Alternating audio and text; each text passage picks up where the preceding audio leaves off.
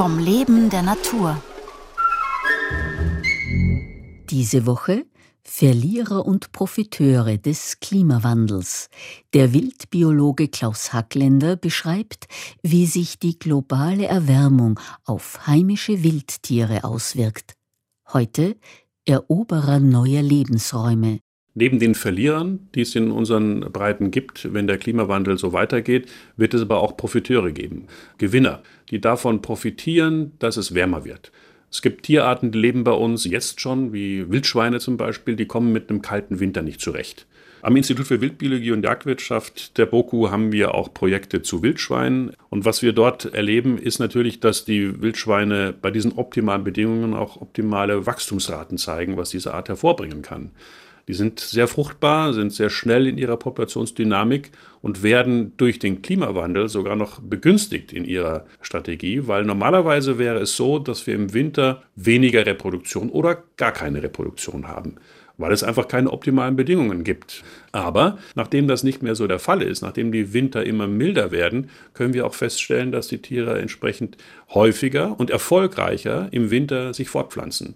Also Frischlinge werfen und diese tatsächlich auch dann überleben. Und das bedeutet, dass die Populationsdynamik, das Wachstum der Wildschweinbestände natürlich auch dadurch, durch den Klimawandel, gestärkt wird. Und nicht nur in den günstigen Lagen, wie zum Beispiel im Donauraum, sondern mehr und mehr auch im Alpenraum.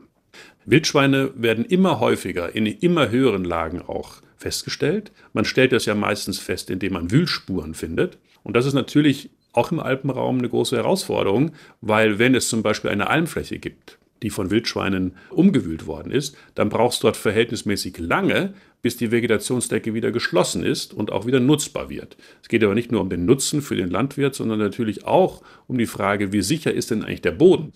Und wenn es aber jetzt zu Starkregenereignissen kommt, auch ein Phänomen des Klimawandels, kann es eben sein, dass diese verwundeten Grasnarben durch die Wildschweine aufgewühlten Flächen auch angreifbar sind für Starkregenereignisse. Das heißt, dann kommt es eher auch zu Hangrutschungen, Vermurungen und so weiter. Das heißt, auch hier sehen wir, dass die Art, die davon profitiert, dass es wärmer wird, wieder zu Nachteilen führen kann für ganze Lebensräume. Und es gibt natürlich andere Arten, die bei uns leben, die auch profitieren. Also alle Tiere, die von äußerer Wärme abhängig sind, die profitieren. Das sind viele Insekten. Und wir haben immer mehr Insekten, die auch bei uns einwandern aus südlicheren Gebieten. Insektenarten, die man sonst nur aus dem Sommerurlaub kannte, die sind jetzt tatsächlich auch regelmäßig bei uns zu Gast oder haben tatsächlich schon bei uns Populationen entwickelt. Ein Beispiel für einen solchen Profiteur bei den Insekten ist die Holzbiene.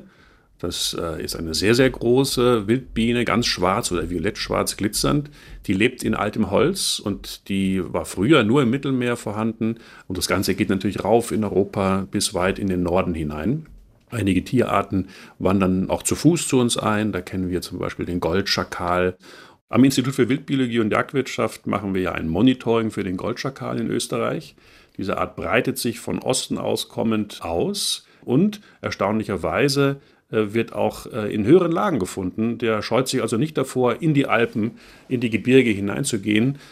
Der Goldschakal ist ja ein, ein Opportunist, ein Generalist wie der Fuchs, der kann von allem Möglichen leben, von Aas, von Insekten, von Obst oder eben auch von kleinen Säugern oder Bodenbrütern. Das heißt, er kommt eigentlich überall gut zurecht und er kommt immer besser in Österreich zurecht aufgrund des Klimawandels, weil die Winter nicht so hart sind und weil im Alpenraum dadurch auch in den höheren Lagen Lebensraum für den Goldschakal zu finden ist.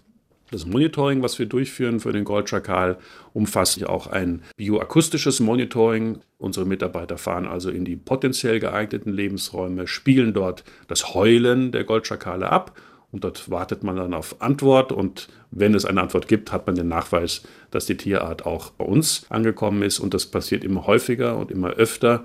Das heißt, wir haben durch den Klimawandel mit dem Goldschakal eine Tierart, die sich neu in Österreich etabliert hat. Morgen um 5 vor 9 Schutz der Umwelt und Arten.